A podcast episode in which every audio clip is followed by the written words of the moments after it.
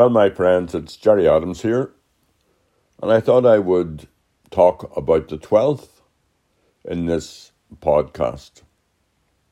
You know, the 12th didn't take place on the 12th. The Battle of the Boyne was actually on the 1st of July. But anyway, we'll come back to that uh, later. A day or two ago, when I said to some of my friends that I was going to do a podcast about the 12th, I asked them, Well, what would you think if I sang some Orange songs? And the answer was no.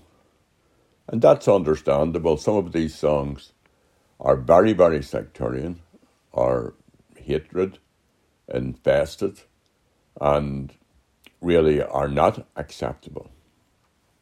But I first came across Orange songs away back in the day when I came across the writings of Richard Hayward.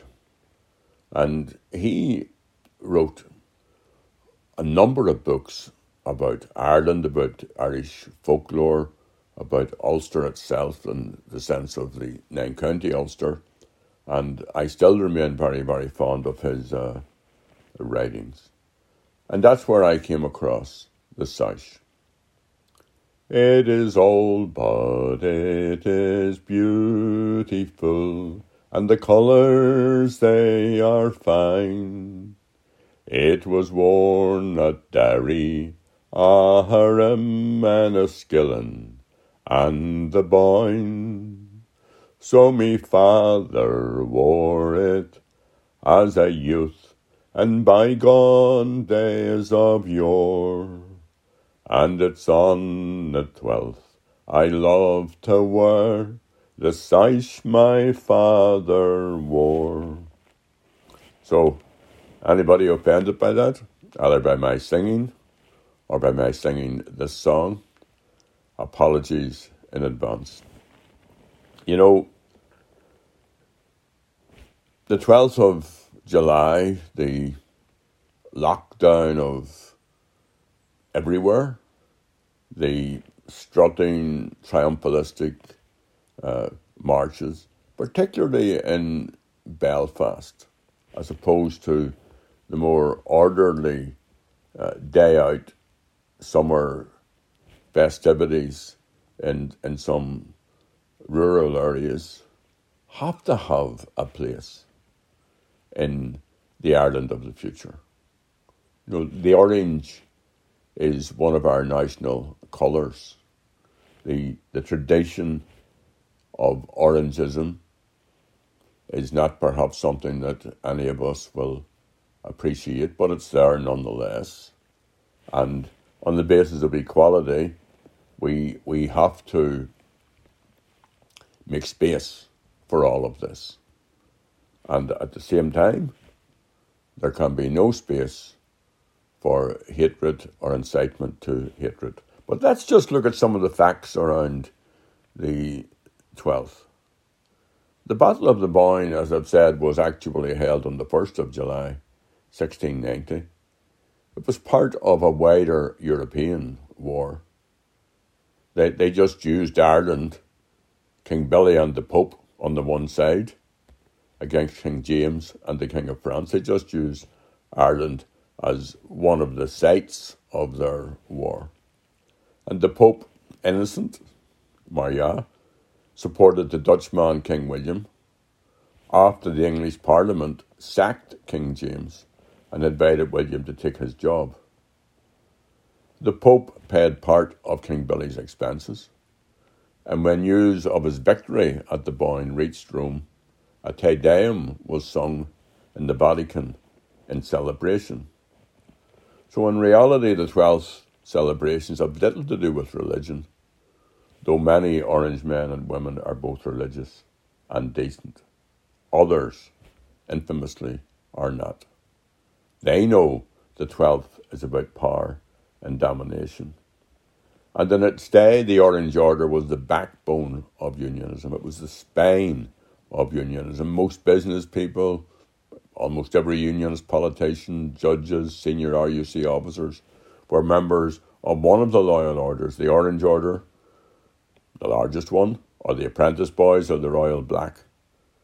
And it was essential in control of the political system, the gerrymandering of the electoral boundaries, and the domination by the Ulster Unionist Party of the North for over 50 years. The Orange Order was essential to the control that that party exerted. It facilitated sectarian political and economic discrimination against nationalists and Catholics.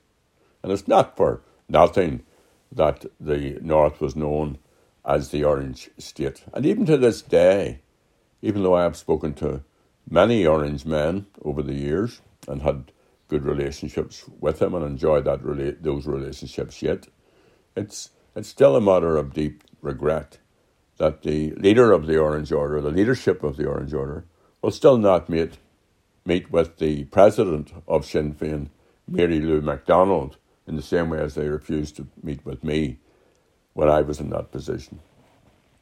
The order was, was founded by the English and Protestant ascendancy in 1790 in Ireland as a counter to the Uniting Irish Society, which was seeking independence from England. And, and its purpose was to defend England's colonial presence, to hold on to and to, to defend the settlers and to divide people. And for, I suppose, much of the earlier part of the 19th century, its fortunes waned. It was actually banned for a time by the English. However, with the growth of the Home Rule campaign for Ireland in the second part of the 19th century, there was a resurgence of the order. And this was encouraged by those who wished to maintain the union with Britain and who saw the sectarian violence of the Orange Order as a way to stop Home Rule. And since then, the triumphalistic marches of the Orange Order have frequently been a source of sectarian strife. In August 1969, it was a, a march by the apprentice boys in the walls of Derry which led to the Battle of the Bogside and to the pogroms in Belfast. The following year, 1970, in my home place, it was an orange march on the Springfield Road in West Belfast, which led to the first serious confrontation between nationalists and the British Army. Now, this year, the COVID 19 pandemic forced the loyal orders to cancel their large annual July the 12th demonstrations. However, one tradition that was maintained was the lighting of bonfires on the 11th night. And some of these are huge. It is totally and absolutely unacceptable. The Orange washes their hands off them. Most unionist politicians wash their hands off them.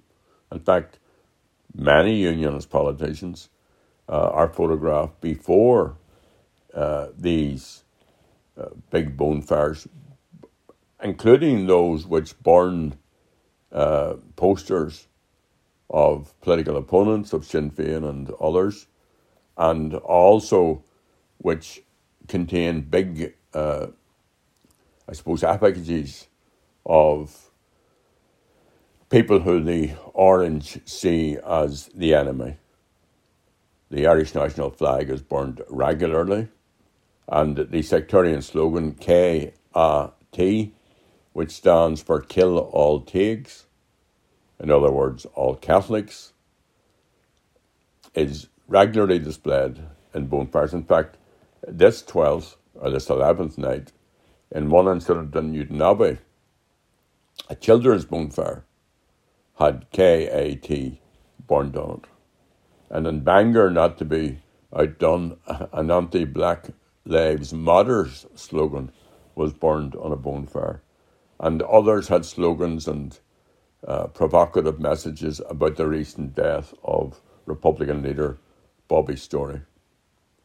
So this is this is vast. These, this is the unacceptable. Not only are these bonfires environmentally uh, damaging, not only did it disrupt life for the people in the community, but I, I just couldn't imagine, just couldn't imagine anywhere else on a public thoroughfare where a group of people would erect huge uh, bonfires. I couldn't, I couldn't imagine it happening on the Malone Road. I couldn't imagine it happening in Grafton Street or O'Connell Street or even any of the great thoroughfares of London and, and other places. So there is a job of work to be done about making a stand. And thankfully, those orange marches, which used to parade into neighbourhoods where they were most unwelcome, have more or less uh, ceased because local people stood up uh, against them. So we equally have to stand up against sectarianism in all its forms, in all its forms, but even the more insipid form for this open, provocative displays of sectarianism have to be uh, prevented. And you know, the the position which the Orange used to have, where it gave unionists a sense of superiority, of cohesion, and of belonging, of being in charge, that that has all ceased. That is that is changing with the social, the political, and the demographic changes, the sectarian certainties of the past and the domination by the orange of the past has gone. We've seen the future. It's definitely not orange. But orange does have a part and a place in the future. So, thankfully, the 12th this year passed without serious incident, although there were some. Let's continue to try to talk, to listen to the orange, that stand against sectarianism, that seek to end it, to break down uh, the prejudices, and to recognize that this is probably one of the biggest challenges facing our society today.